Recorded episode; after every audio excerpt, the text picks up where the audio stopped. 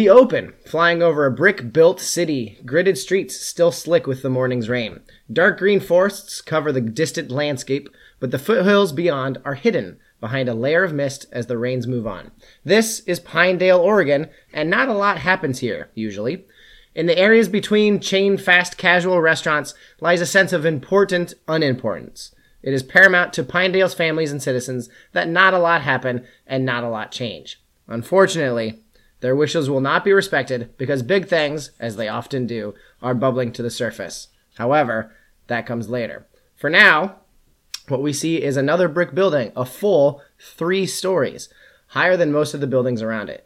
Its north wall reads KKTC, dry patches underneath the raised letter away from the brick wall. Still flying in, we enter through a slightly ajar window to find a frazzled woman pushing items into a green box. Here, we find Molly Maleficarum, who has just been fired. So, Susan, Molly, this is you.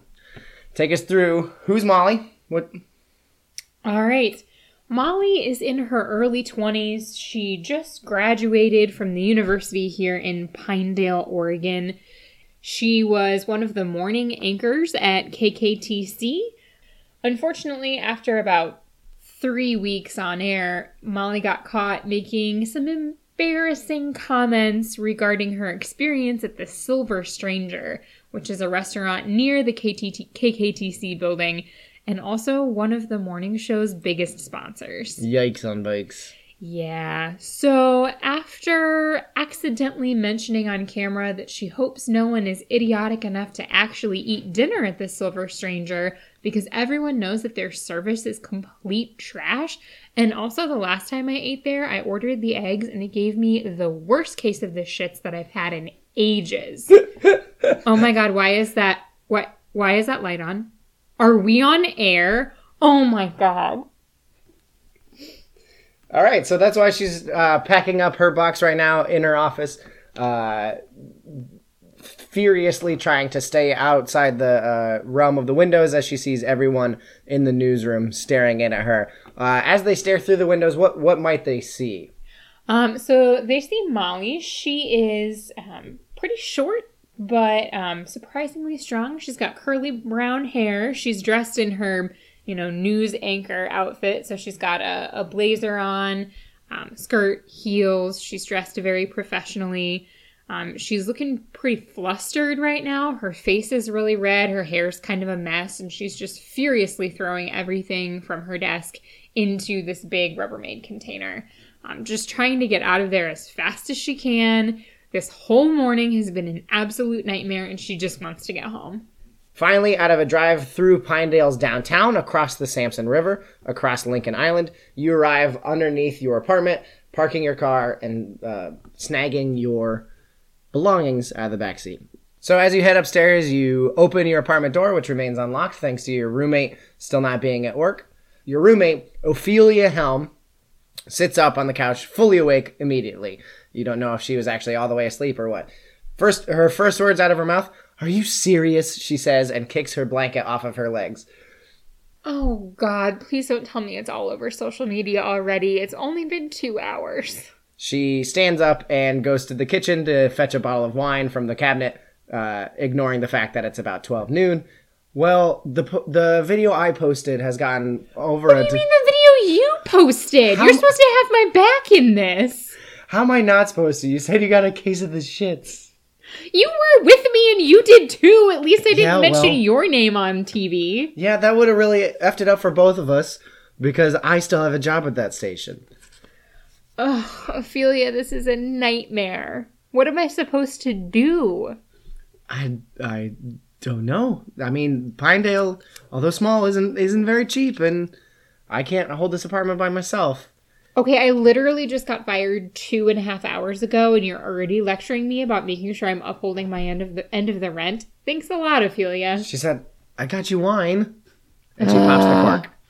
So, how are you go- How is Molly going to deal with this sort of stress and embarrassment? She is going to spend. I am going to spend the first couple hours of the day drinking wine um, in various states of undress on the couch, and I am going to decide I've decided that I'm just going to get it over with. I'm going to watch every clip of it and read every comment I can find online. Ophelia goes, "That's not very healthy," and then leaves for work. She comes home from her job. She's a uh, uh, a like early evening, so like the four or 5 o'clock uh, edition. She's the weather girl. How much wine have you drank? Well, the bottle that you got me this morning, plus I found another one in the cupboard, and then there was one that I had wrapped up that I was planning to give to my cousin Lucy for her bachelorette party, but I suppose I can just get her another one.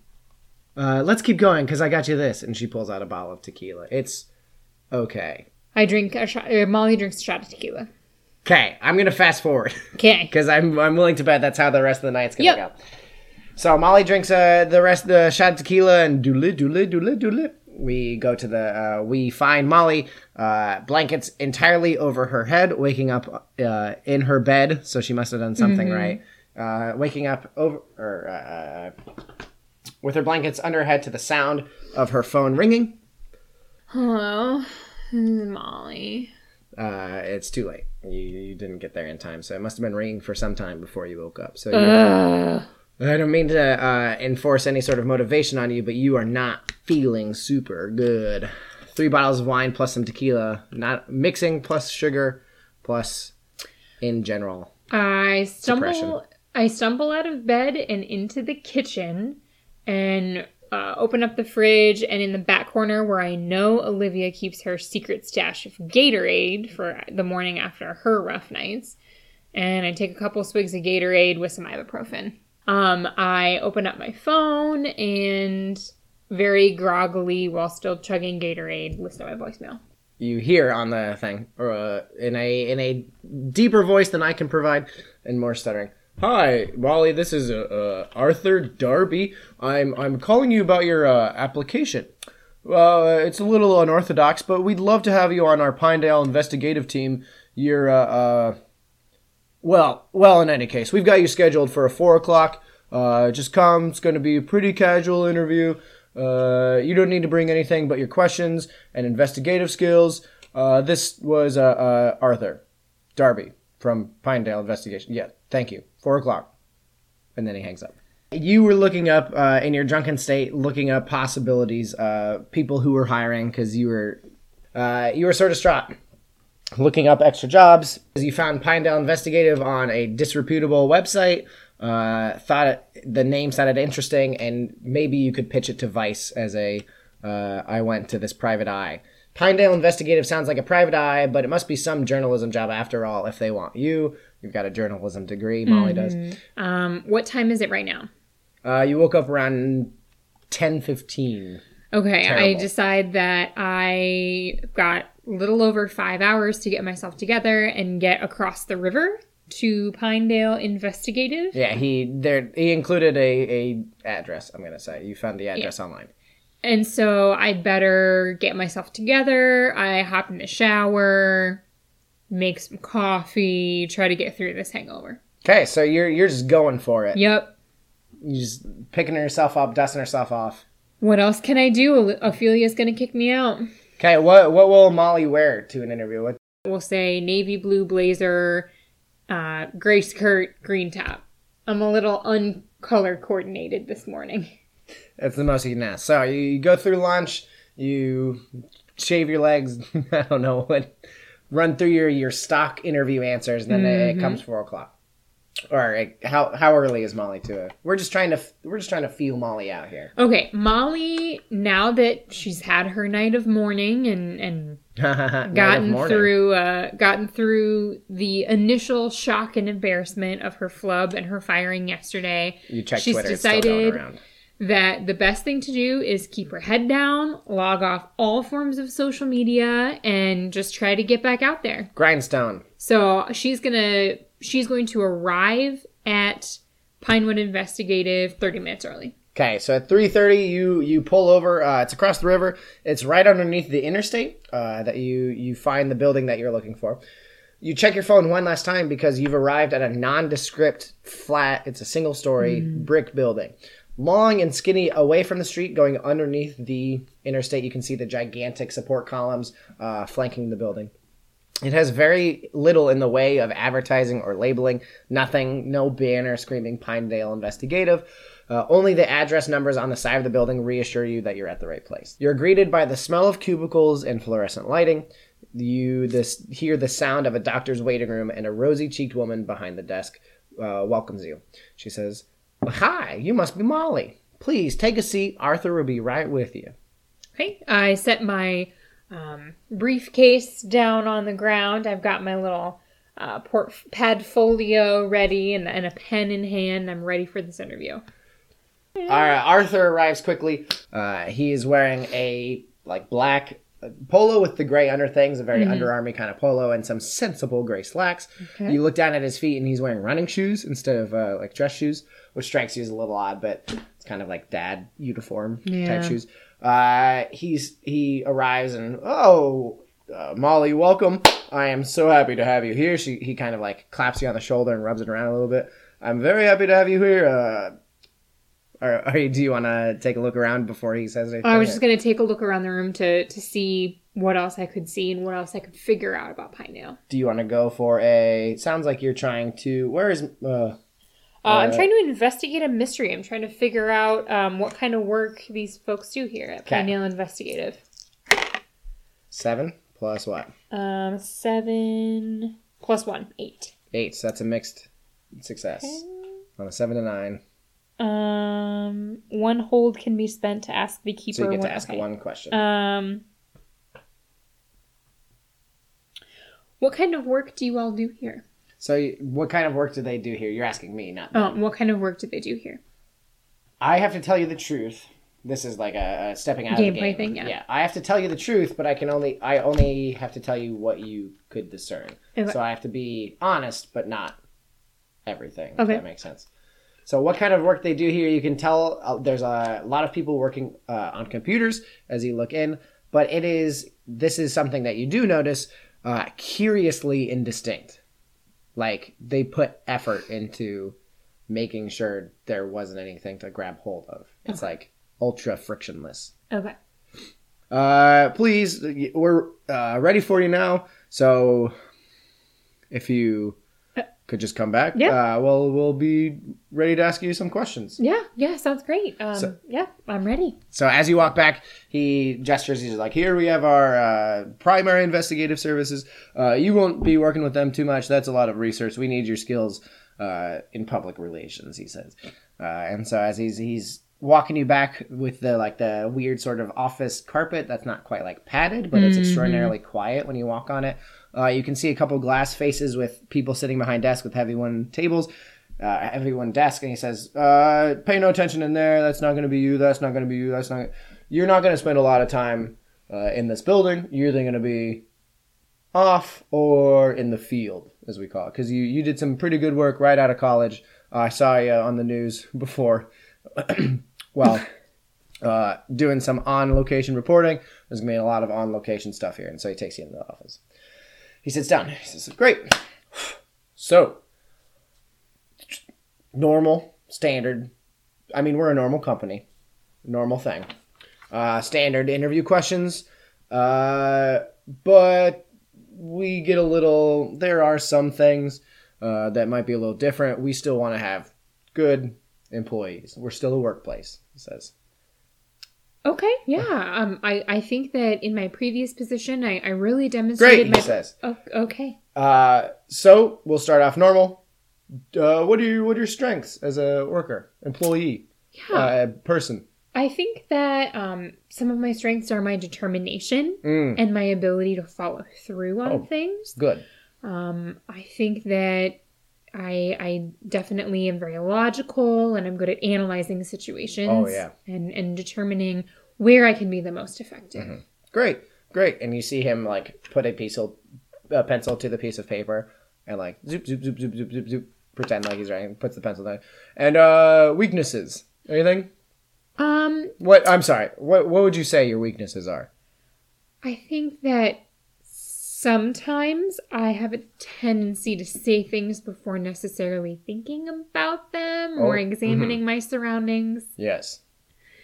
Eh, Sometimes I can be a little impulsive as well. Ah, such as such as life. Say la vie. La vie. Hmm. yes. Good joke. Um, yeah. What are some examples of times you've worked well with a group or a partner, for example? Well, definitely with my old position at KKTC, um, there were a. And that's the news. Correct. Yep. Yes, I saw. Um, there were always a there's always a, a team of folks that were out on the field. You mentioned my on-site reporting. Mhm. Um, you know there would be Fantastic. be yeah there would be a, a whole team of us, um, the camera folks, myself, um, several other reporters typically working on a case, and I think as you mentioned, we often did a great job of bringing that news home to the viewer. Fantastic. Uh, a case. I like how you put that. What are, uh, uh, do you have any uh, phobias? Things you are afraid of? The omelets of the Silver Stranger. no, but really. Um, And, like, you see the most intensity that he's put forward so far, like, as he leans onto his desk. No, but, like, phobias. as he leans into me, I lean back a little bit. He's and- separated by a desk. Yeah, but Okay. still, I like shift my pad folio between us just because his intensity is making me a little uncomfortable right now. Um, not necessarily any phobias, but I, I will say two things that I'm not overly fond of would be large crowds and I shudder involuntarily. Spiders. Okay, well, uh, you won't have to deal with many large crowds here, so that's very good. Uh, what are your growth goals for this uh, position? To be honest, Arthur, sir, I just want to get my professional reputation back in line. Well, I, I have very good news. You can make a, a great living here uh, and not have to worry about your professional reputation, he says. Uh, which I'm, I'm sure will be flawless at Pinedale. Uh, sorry, getting back. Uh, any any allergies? Penicillin, uh, morphine? Allergies? Yes, standard questions for normal businesses. Um, n- no, I I don't have any allergies. One time I had a weird reaction to some lotion from Bath and Body Works, but other than that, and you know, the we, we, we won't have uh, too many cases about lotion, he says. that and the uh, you know, the omelet situation. Other than that, no. Oh well, that's that's very good, and he actually writes some stuff down. Um, so uh, have you ever had any dreams that? Oh, I'll ask this. Uh, what's your what's your dream job? Your dream position? If you won the lottery type thing, what would you do I mean, my for dream, a job? my dream position. Since you don't have to worry about money. my dream job would be to to get back on the air and potentially move away from Pinedale and into a larger city. Having the opportunity to be a morning anchor for a new show in Portland, that's the dream. Mm, he says and he writes something down. Uh, well, speaking of dreams, have you ever seemed uh, had any dreams that have seemed to come true? Um, one time in middle school, I had a dream about my friend Olivia getting depantsed in front of a whole group of people at a pep rally, and then a couple months later, it actually happened. That's the only example I can think of, though. Okay, that, and would you say you've you found any other sort of latent magical abilities Magical? or prophetic, um, supernatural? no, I, I don't believe in any of that stuff. Okay, well, uh, I have to ask: Was it you who depantsed her? No, it wasn't. It might have been me that gave Joey the idea, but it wasn't me that actually did the pulling. Okay, well, influential. um, do strange voices ever tell you to do things either bad or good? Okay, this interview is getting a little off the rails. Voices, magic. No. None of that. I told you I don't believe in that stuff. Great. Uh, do you have any hobbies? Um I crochet. Fantastic. I've done some needlepoint. I really love to cook. Nice. Uh, have you ever trained with any firearms? Um, I shot a gun once in the 11th grade. My boyfriend lived out on a farm and we went and what's that thing where they shoot the little clay pigeons up into the sky? Skeet. Yeah, we did that. Nice. Were you any good at it? Actually, yeah, surprisingly so. Hmm. And he actually writes something down. He he puts his uh, his you know thing he's putting forward down and says, "Molly, I'm I have to come a little bit clearer with you. The end of our our name is not Pinedale Investigations, uh, and I've been asking these questions for a reason. And you've noticed I've seen that they're a little odd. and we're we try to keep things normal and natural, but the truth of the matter is that our full title is uh, Pinedale Investigative Supernatural Services. We're not a detective agency. We're uh, dealing with, as the name suggests, supernatural things in Pinedale and the surrounding areas. What do you mean by supernatural? Uh, more than natural. It's Latin. Okay, Uh, because I understand what the word means, but can you give me an example? Well, it's funny, and you hear a knock on the door. Uh, Arthur seems surprised. He goes, I'm, I'm interviewing. Roman, you can't. And the, the man comes in, anyways. And this man, this uh, swarthy, heavy lidded man, dark hair, comes in, says, Well, what does this guy sound like? It's nearly sundown. The man sa- uh, you take to be Roman says, with purpose underlying his seemingly boring words. The interview must, for all of its awkwardness, have flown by. Uh, because you entered, the sun was still hitting the streets. So something must have you got longer on your tour than you thought, or something. It's later than you originally. And so uh, Arthur says, "Oh, uh, that that was quick. That's fall for you, I suppose. It's October. The days are getting shorter." Uh, now, listen, Molly. Before I go with Roman here, I think I'm just gonna say that, given your interview and given what I know about you, uh, you should be perfect for the public relations wing of our organization. Uh, in fact, if you're interested in checking out more about, like you asked, what this is about, you could come with us right now as a sort of orientation, I suppose. Um, I hope this isn't too crass of me, but before I accept and come with you, can I ask about pay and benefits? Arthur says, "No, no, we'll handle all that tomorrow. We'll get contract signed and everything. You will be well compensated. Believe me. Uh, your apartment over there on the other side of the river will be fine. Uh, oh, yeah, it'll be okay. We do more than enough to take care of you there." Roman says, "Arthur, I don't want her holding us back. Strictly speaking, I don't even want you holding me back." He hooks his thumbs into his belt. I work better alone, especially with a case like this. And you can see he's got a couple like gadgets on his belt. I can't help myself, and I'm just incredibly intrigued by Roman. I've never seen a person like this before. I have no idea what anyone's talking about, so despite my misgivings, I decide to go with them. Okay, Arthur claps his hands. Wonderful. We'll we'll get you. Uh, you'll you're gonna love it. You're gonna be really interested in it. A woman like you is, is gonna be uh, a sure fit. And so you start walking out of the office. Roman kind of grumbles. "Oh, Got to take care of this on my own. He's grumbling as he's walking past. Uh, you walk through the rest of the desks. As you start to look at over people's shoulders, they're kind of turning to look at you. There's probably about maybe 11 total people in the office, kind of office drone type people. Uh, as you look over the shoulders, you can see more of those uh, disreputable websites, something kind of like jars in your brain from the fog of the night before, and you were kind of on some of these stuff like uh, The Mothman Spotted, you know, Bigfoot Lives in Denver kind of sites, and all of them seem to be on this. And so you're you're wondering if they're just off task or where the spreadsheets are or something like that. Part of me starts to wonder if everyone is a little bit off their rocker at this place. They all seem to be really into conspiracy theories, all of Arthur's questions about the supernatural. Kind of wondering what I'm getting myself into. Yeah. So uh, as you you walk through, you notice that all of a sudden one of the what you took originally for a support column, uh, about two thirds of the way into the because remember there's a very long office. Uh, two thirds of the way into the office uh, is in fact not a support column but an elevator shaft. You did not notice this before. Uh, you uh, Arthur steps forward, presses the down button. You hear the chime of the elevator. Both of them file inside. It's this really clean, sleek.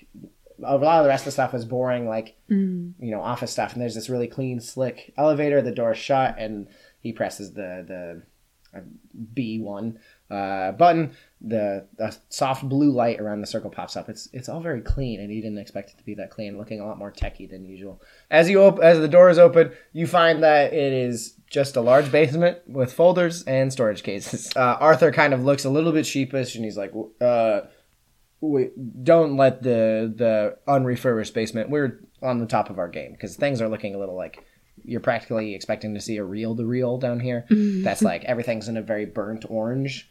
kind of thing. Super 70s. Yeah. Uh, and so there's a small little parking garage, like of company cars. You're willing to bet that whoever comes to work has a different place to park for their day job, but company cars are parked down here. You can see the garage door at the end of the, like, after a short hallway or whatever.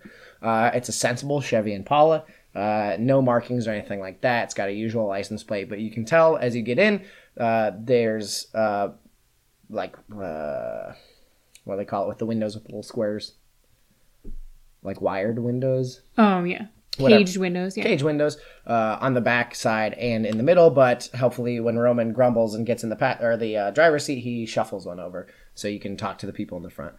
Um, you pull out of the pine or of the uh, Pinedale Investigative Building uh, onto the street. Take hang a left, hang a right, hang a left, uh, and you are on your way uh, to a just section of town. You've been there before. There's nothing much of note. Uh, it's getting into the warehousey type thing, just buildings. Okay. you, you don't know what's here, what you're going to. So as you're on your way, the sun is beginning to set. The streets are in shadow, but the sky is still lit up. Uh, stopping at stoplights very calmly, Arthur kind of turns around to you and goes, "Now,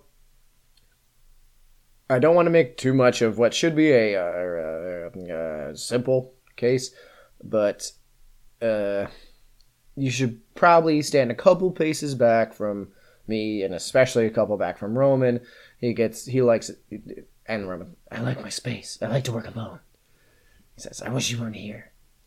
Okay, you don't have to be quite so obvious about it there, Mr. Subtle. I will stay out of your way. Uh, and Arthur goes, "And uh, what do you? Uh, are those pumps or heels?" My shoes? Yeah. They're, they're heels. They're pretty sensible, too. Only three, Mm. four inches. As the as the cart starts coming to a stop in front of one more and this just vast uh, brick, nothing buildings, uh, the he comes to a stop and Arthur goes, uh, "Let's go to the trunk." And he opens the trunk up and he's got uh, several different shoe boxes arranged by size. And as you open all of them up, they all are the same exact shoe that he, style of shoe that he is wearing. You look down and realize that Roman also is wearing a, a slightly more stylish but still running shoe.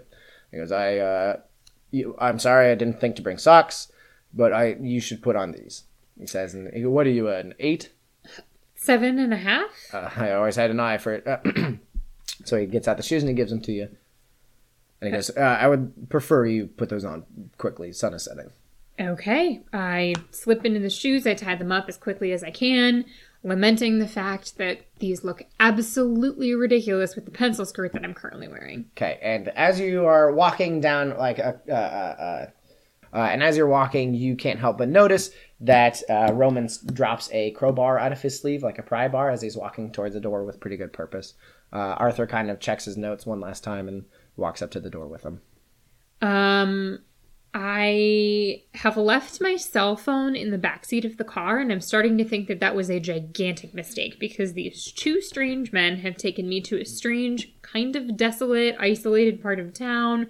I'm really wishing that I could shoot a text to Ophelia and at least let her know where I am so someone could find the body. so as uh, Roman checks his watch one last time and looks up, and you hear him kind of curse under his breath in that Christian Bale Batman voice of his, and Arthur uh, looks back at you with worry. Uh, Roman goes to put the pry bar into the wall to try and uh, get the door open, uh, but before he can firmly get it in place, the the door blows open. So with this uh, externally, do you have anything? Is there something you would like to do? Maybe not quite yet. Okay. Uh, with in this sort of isolated area, there's not a lot of people on the street, uh, which you thank God for because as the door blows open, kind of knocking Roman to the side, he wasn't expecting it to blow open. Uh, you look to find about a six foot tall sort of uh, man type thing, moving herky jerky. You can't quite make out the face. Uh, as he comes more into the street light outside of the, the door frame, you can see that it's six foot, very broad shouldered, uh, and the reason you can't make out the shape or, or of his face or any other sort of identifying details is because he is wrapped in uh, uh, bandages. Arthur looks back at you and looks at Roman and digs something out of his pocket and kind of tosses them to you. Uh, roll to keep, or I don't think I can make you roll actually in this game, but just to show, I'd like you to act under pressure to catch them. Okay. Um, so acting under pressure, I have eight plus two is ten. Okay, you snag them straight out of the air, uh, like you are a uh, wide receiver with only one hand to catch them, and you look down to find that they are brass knuckles. Uh, as you look at the brass knuckles, on these brass knuckles, you can see a little crucifix, uh, like cross insignia, on the, the the punchy part of the brass knuckles, and you can feel a little bit of tingly in in your fingers. So you you are holding them right now. Okay. Um, I have never held a pair of brass knuckles before. I don't really know how they work, but I watched some action movies with my dad when I was younger. I think I remember I them on my hands and crouched down in like a ready position. Um, so you put the brass knuckles on your hand. There, uh, the man in the bandages is walking extraordinarily slowly, but with loud, heavy steps. You can hear sort of like a kind of growl coming from him. When the door blasted open, Roman fell. Yeah, he got like Okay. knocked to the side. Uh, I first I'm gonna go and, and take a look at Roman and see if there's anything I can do Okay, you him. would be passing Arthur and passing the guy Ooh. in the bandages to get to Romy. He's on the Okay. other side of you. Um, I am gonna kind of hang back behind Arthur for right now Okay. because he said to keep back. So outside or out of Arthur's uh, suit pocket, he presents like one of those little security batons, and thwink it. He thwinks it open, takes a bottle out of the other side of his jacket, or he's wearing a polo out the uh, like a hip flask type Mm-hmm. thing, and you can see him dousing the the uh, security rod in something, Okay. and then uh, he runs up with a quick little juke to the side and smacks the guy in the face with the security baton. Uh, you can hear a real heavy hit, thwonk, uh, and then past that, in the in the the silence that follows it, a little bit of sizzling. Um, is the is the the creature still moving? Yeah, he's just he's growling again. He doesn't seem to be having uh, have too much purpose. He's mad about being hit in the face. Um, I sneak kind of like around behind Arthur and I decide that whatever the hell is happening, I'm gonna get a hand in it. And so I take a swipe at the creature, um, like at his back. I'm I'm behind him. Okay, so you're are you behind Arthur or behind the creature? I've run around Arthur, so I'm like behind coming up from that guy behind is. the creature. Um, I'm gonna say you're helping out, and instead of Okay. kicking some ass. So roll to help out. okay. Uh, that is seven plus two is nine. So that's a mixed success, right? Yep. So what's that? So your help grants the person plus one to their roll. Um, so Yeah. plus one to Arthur, but I also expose myself to trouble. So as you start to run around, uh, the the guy in the bandages turns instead of focusing on Arthur and turns to you and begins lumbering towards you as if to. Uh, he actually does. Uh, the man in the bandages seizes you and he just smells terrible. Smells very very old. Okay. Um, I I He's am very strong. He's I think he's got you. So unless you are, uh, I think that he he has you. Uh, and then you hear another one of those thwacks to the back of his head. Hear another hiss, and the monster or the person you don't know if it's a monster okay. uh, drops you uh, and turns back to the other. Uh, turns back to Arthur with another growl. He's not super happy. Uh, where he has got hit with the baton in the back of the head, you can see a dent in those bandages, but he's not bleeding at all. Okay. Um, as soon as he drops me, I like scurry backwards. Um, it pops through my head that I'm completely ruining this skirt, but I'm trying to get as far away from this guy as I can. I'm retreating. As you scurry uh, backwards, you see Roman and his. Uh, now you realize that it's not just any sort of like casual jacket; it's like a padded motorcycle jacket Okay. that he's been wearing around. And you see him kind of uh, take a lighter out and take a spray can and flick the Zippo lighter on, flink, and spray uh, using aerosol as a sort of improvised flamethrower onto this this guy. Uh, you can see very very quickly those bandages start to catch fire, and he's the guy is very very mad about it, uh, and he starts rat thrashing about. Um, I I stay where I am, but I also yell at Roman, "What are you doing?" He goes, "Close the door! Close it!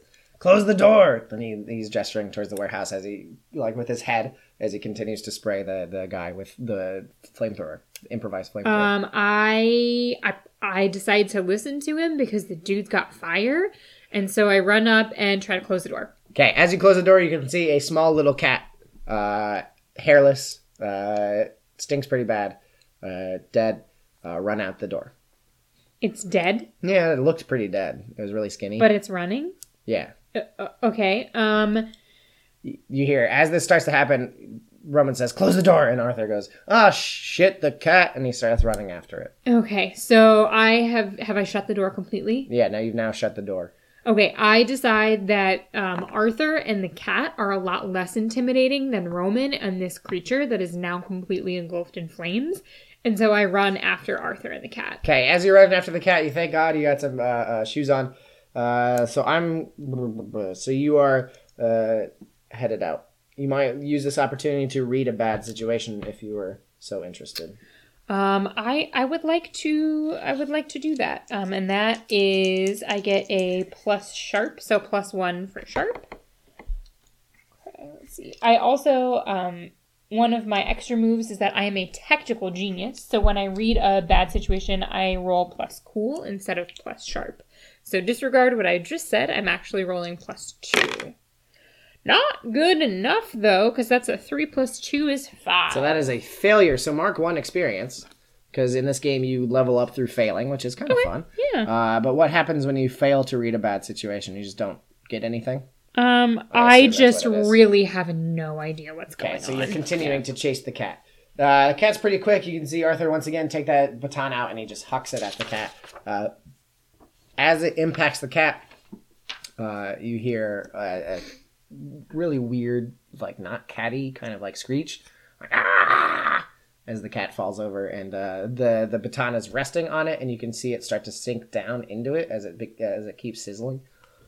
Um, I have. This has been a really stressful 24 hours. I've kind of had enough.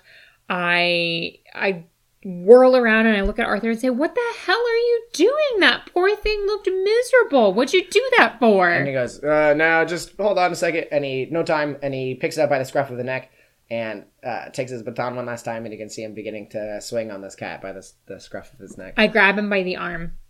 okay, roll to uh, help out because I guess you're helping the cat. Yeah.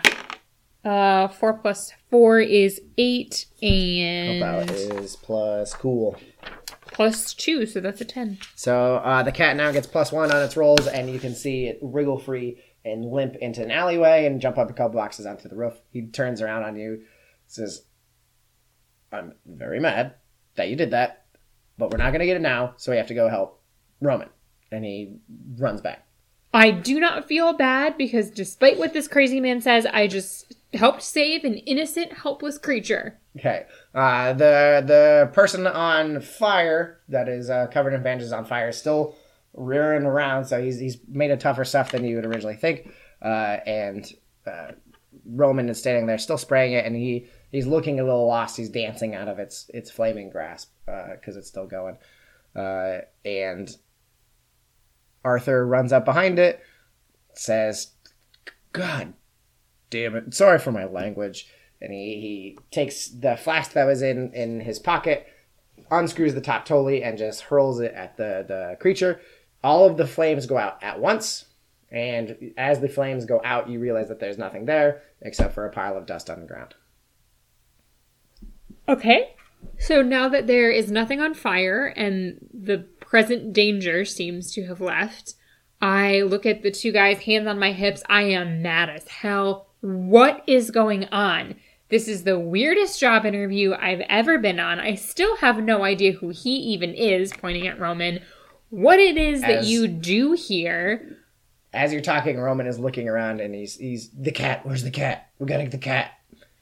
What do you mean we've got to get the cat? That poor cat. It's not a cat, he said. Arthur was trying to torture that poor cat. I have no idea what you're doing. You bring me out here into the middle of nowhere. Dangerous situation, flames everywhere. What the hell did you do to that guy? Roman shuts down and refuses to say anything more. He's staring daggers into you, and Arthur goes, "No, I know this is stressful, and maybe it's a, a little bit my fault uh, for not informing you what was going on, but." He gestures to the, the pile of dust on the ground. He says, "This was Ratep. Uh, he's a mummy. Uh, he's on loan from a British museum, and that cat was the the demon that uh, brought him back to life. So we needed to catch the demon. Was more important than the mummy and it's, yeah, it's gone now. So there's a demon loose in the city of Pinedale. I'm sorry. Can you repeat this for me just one more time? Demons, mummies. Yep. So Pinedale Investigative Supernatural Service. Uh, I don't know if I mentioned that part. It's more than natural. It's Latin. Uh, super meaning. I know what the word supernatural means. Can you please go back to explaining the mummies and the demons? Thank you, Arthur. This is Ra Tep. He is on loan from a British museum. Okay, I understand what all of the words I'm that you're sorry, I- saying mean. Uh, there's demons, there's monsters, there's vampires, there's everything, Molly. And uh, Pinedale's job is to catch them and stop them from wreaking havoc.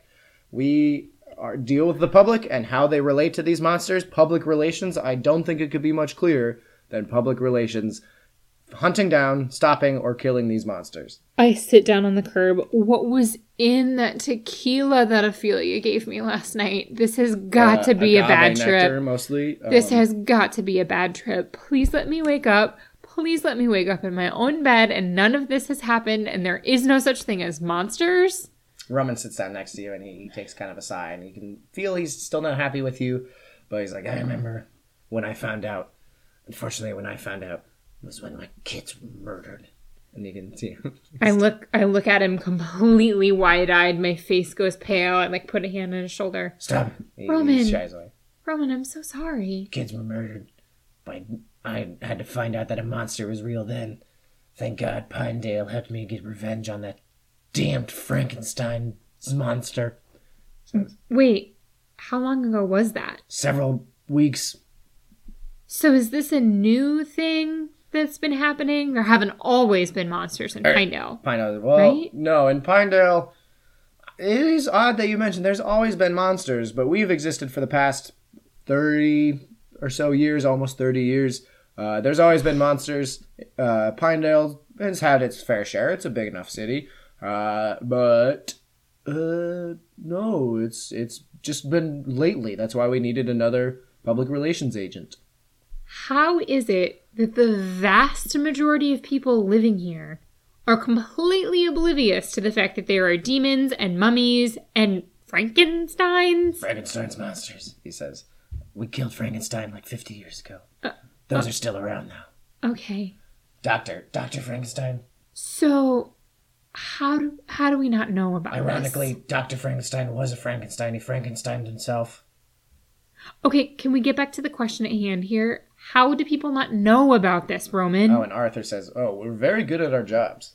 He says, That's why we need you. Your quest for the truth and quest to find out what's really going on is what we need in this job. Uh, I mean, now that I know that this is out here, I guess there's no going back, right? I- I'm in.